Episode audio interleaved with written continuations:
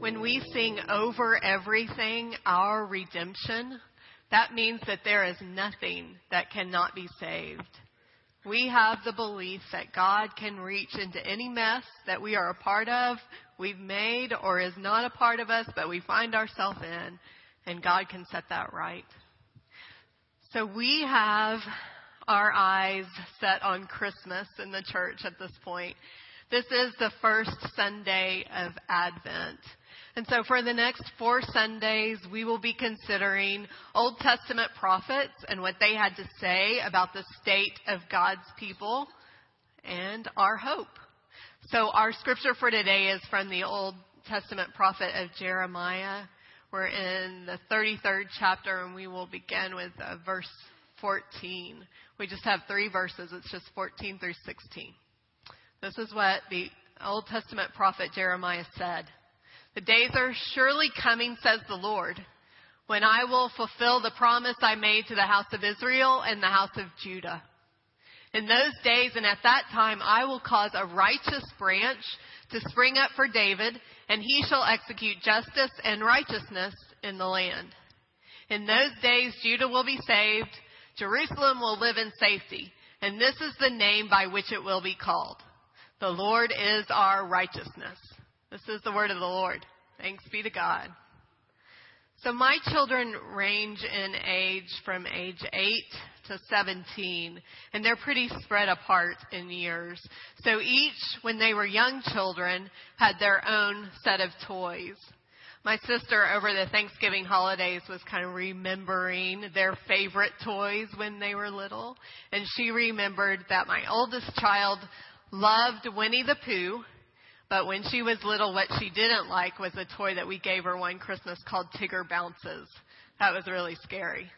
My middle child loved Blue's Clues and Dora the Explorer. And she had a shopping cart when she was about three or four years old that when you pushed the shopping cart down the hallway, it would sing, let's go shopping. And that was her favorite toy. And my baby, who is now eight years old, when he was about three and four years old, he loved cowboys, horse racing, and bull riding. And so he had a big blue notebook binder where he kept pictures that we printed out of bull riders, of cowboys, of racehorses. Despite all their differences and the years that separated them, there was one toy that made it into each of the three toy collections. We still have it. It was given to me at a baby shower for the oldest child, and now it sits in the closet, at the top of the closet of my eight year old. You know, I suspect that Keith and I must have had some version of this toy, and that my mother and father also probably played uh, with this toy. This toy is wood blocks. Anybody in here ever have wood blocks or have wood blocks right now at their house? Yeah.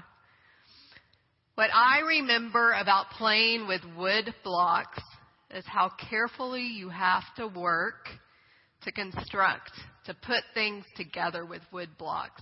It takes time to build with wood blocks. It takes hand-eye coordination because they're not like Legos. They don't just snap together. You have to balance them to build. Now here's what I know about building with wood blocks. If one child in the house is building with blocks and there is another child in the house, even if that child is 35 years old, those blocks are coming down. The blocks are coming down.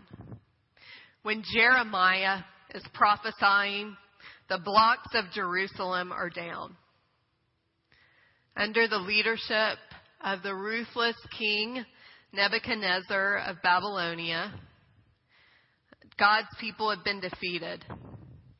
Judah is defeated. Jerusalem has been destroyed. And Jerusalem, you will remember, is the place of the temple. It's the place where God resides. This, Jeremiah says, is a consequence of unfaithfulness. God's people, especially the leaders, the kings of Israel and Judah, have continually violated their covenant with God. And so the people have been taken captive. They are torn from their homes. They are deprived of their temple. They have been beaten. Some are imprisoned and facing death. So in the biblical story where we are in Jeremiah, this is a time of great despair. God's people have been defeated. They've been robbed of their hope. They are left without a promise of the future. They either sit in the rubble of destruction or they've been hauled off as slaves. So I wondered this week as I looked at this passage in Jeremiah, what do I do when my hope has been taken away from me? What do I do when I sit in the midst of despair? I know that there are a few uh, kind of common ways to interact with despair. One way that you um, can move forward when hope has been taken from you is to take prisoners of the people who are left around you. I see this happen sometimes when a member of a family is either hospitalized or a family member um, or a family has lost a member to death. Another family member will move forward uh, into the leadership role and will begin to bark orders. They'll take charge in such a way that everyone else has to fall in line. And um, often, those who are trying to help the family members are taken captive by these wounded dictators. It could be the nurses in the hospital or the church secretary if we're planning a memorial service, the ushers around here, the friends. They're all informed of the only acceptable way. There's only one acceptable way, which is my way to move forward in this time where there's no hope. Another response to the loss of hope might be to let a circumstance dictate my identity. I sometimes do this. I become defeated or depressed. In the midst of a loss, I become a loser. Dallas Willard taught that our feelings make terrible masters, but they make excellent servants. And I really like that teaching. I try to follow that. Our feelings make terrible masters, but excellent servants because they can tell us what to do. They can inform us. We don't let feeling depressed or defeated or angry tell us how to be or whom to be, but instead it tells us about the relationship or the system, the family that we're in, and it informs us how to best move forward in a wise direction. Yet another possible response to devastation is denial. You might know this one. I like it too. when, when we are in denial, then it's no big deal when devastation comes. Nothing happened. Everything's okay. It's great. You just move forward with a smile on your mask. Denial is just running away emotionally.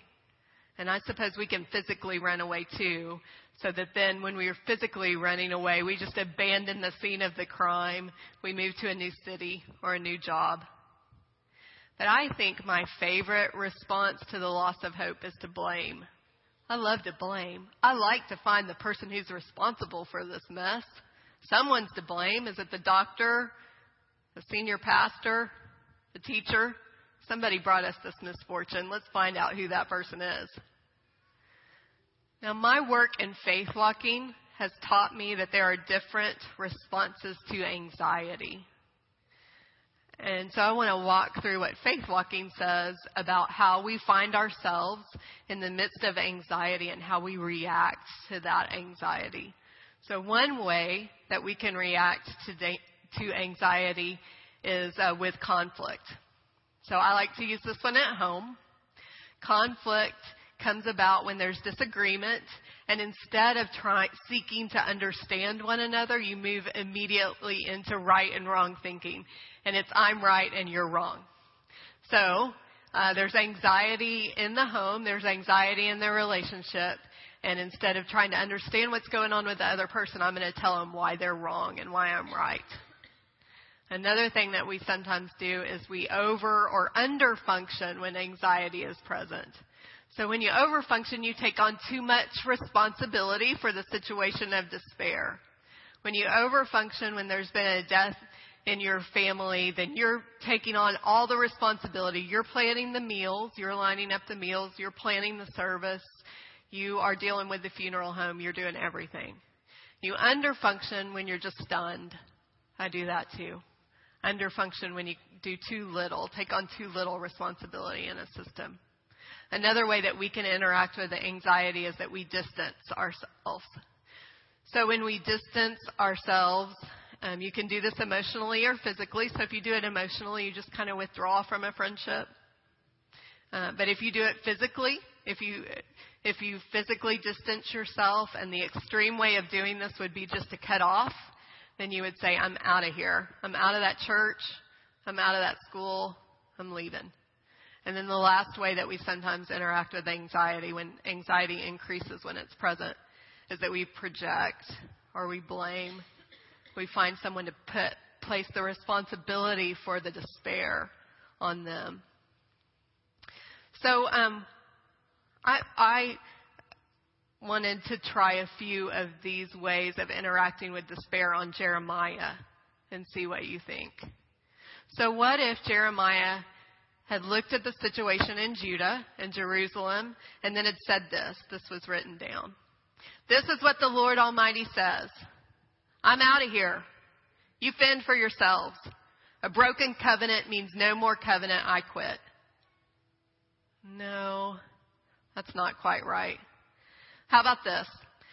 The word came to Jeremiah. Fight with all your might against that evil Nebuchadnezzar. He is to blame for this disaster. Do everything you can do to hold him responsible for this.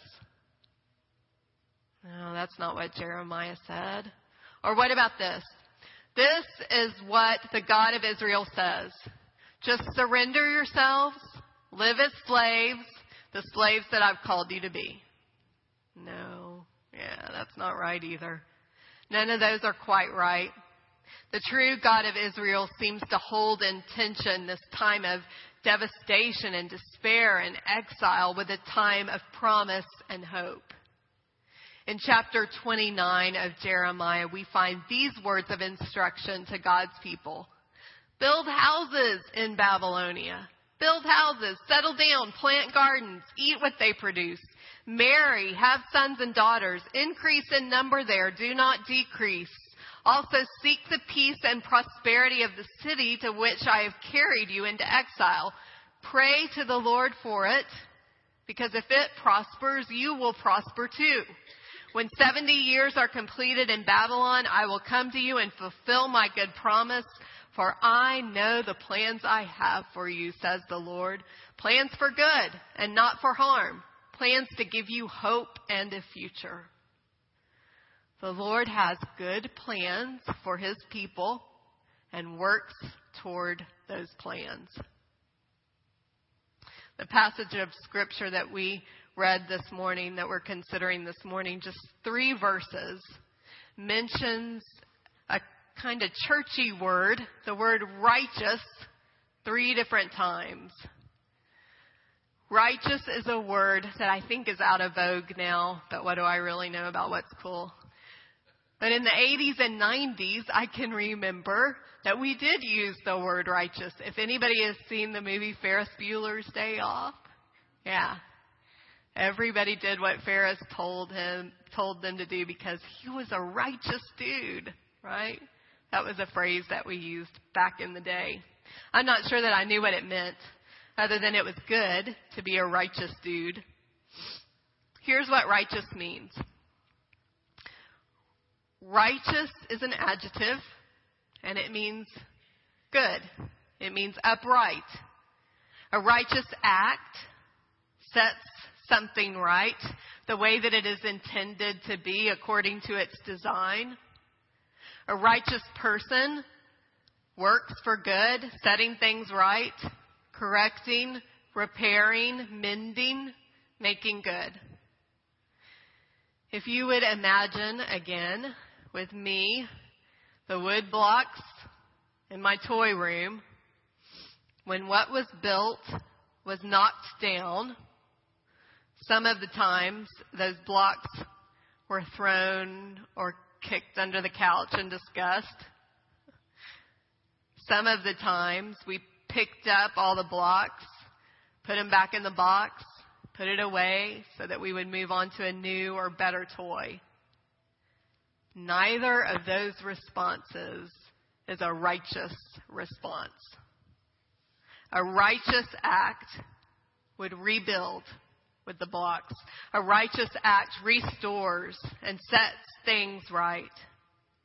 So I imagine a righteous hand setting the blocks back up on their ends, matching them together exactly where they could match up and fitting together in a good, perfect design. When we believe that God possesses this quality, righteousness, we know that God is a good architect with good plans, setting things right in our lives and in the world around us. We know that even when we turn our backs on God, God does not let us go. God does not turn God's back on us. The Lord is committed to setting things right. So this then becomes the source and the fuel of our hope in times of despair. We worship a God who just deals in hope. James Bryan Smith, in the book The Good and Beautiful Life, writes about a friend of his whom he calls Jane, who is a women's college basketball coach. She has, he says, over 400 NCAA Division One wins. And before each game, Jane writes the initials with a sharpie on her hand, KC. Stands for Kingdom Coach. Reminds her who she is in the game that's ahead of her. Three years into a coaching job at one particular school, she had a team with a rough season, and the press called for her to be fired, and she was, in fact, fired. In the midst of her devastation, Smith recounts that he called her on the phone, and he said, I didn't say much to her, but I did say one sentence that I knew to be true, and that was this Remember, the kingdom is not in trouble, and you are not in trouble. It didn't take long for Jane to find another coaching job, and halfway through the season, she emailed Jim about a win that her team had had. She wrote these words in her email. This win was different. I felt deep in the kingdom of God, and I felt it better than any win, and this win felt better than any win ever did before. I did not need any affirmation. I didn't need to prove my worth because the truth of who I am and where I am is a core value for me now. And she signed the email, keeping the faith, Jane, in whom Christ dwells. Jane knew herself to be a beloved child in the kingdom of God where the reign of the king is good and the reign of the king is secure. The divine promise through the prophet Jeremiah mentions the word righteous three different times as we read the three verses this morning. Let's look at that word righteous, where it occurs in this passage. I will cause a righteous branch to spring up for David. So a righteous branch springing up for David is referring to King David, um, those who come after King David and his family. This is a new and right, good leader who will come from David's house. The next place that we see the word righteous, he will execute justice and righteousness in the land. So if this leader executes righteousness in the land, he will do what is good. He will set the blocks right. And then the last place that we find this word at the very end, a new nickname is given. It will be called The Lord is Our Righteousness. Now there's some discrepancy into how to interpret this particular nickname. Who does it belong to, this nickname? Who is it? It's possible that the nickname is the city of Jerusalem. And so if the nickname is the city of Jerusalem, then the city will be restored. The blocks will be set right. and Jerusalem again will be the place where God dwells. But it's also possible that the nickname the Lord is our righteousness belongs to the righteous branch, the Messiah that comes out of the house of David. And if that's the case, then in the Savior, we find the quality of being set right. The Lord will use the Messiah to put us right. So what if it's both? What if it's both? What if in the Messiah we are, as God's faithful people, set aright, and we then become the place where God dwells?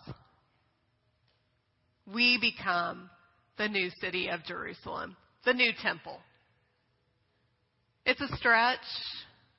Several chapters in the Bible, several hundred years later, but these are the words that Paul wrote to the people in Corinth. You yourselves are God's temple, and God's Spirit dwells in you. God's temple is sacred, and you together are the temple. We are the place where God dwells. You and I have the ability and the power to set things right. We are empowered by the master builder to build with blocks. We know the truth that the Messiah reveals, and we are God's dwelling place. If it's both of those things, then as you wait for and hope in the Messiah this season, the Messiah waits for and hopes in you. Would you pray with me? Eternal God, we bless you and we thank you this day for your goodness. That you are a God who works to set things right, even in times of despair and disaster. Your Holy Spirit is at work, resetting, and saving and building. So, Lord, we ask this day that you might renew our ability to see where you are at work in the world, and that you would grant us the strength and the tools that we need to join in serving you. It's in Christ's name we pray. Amen.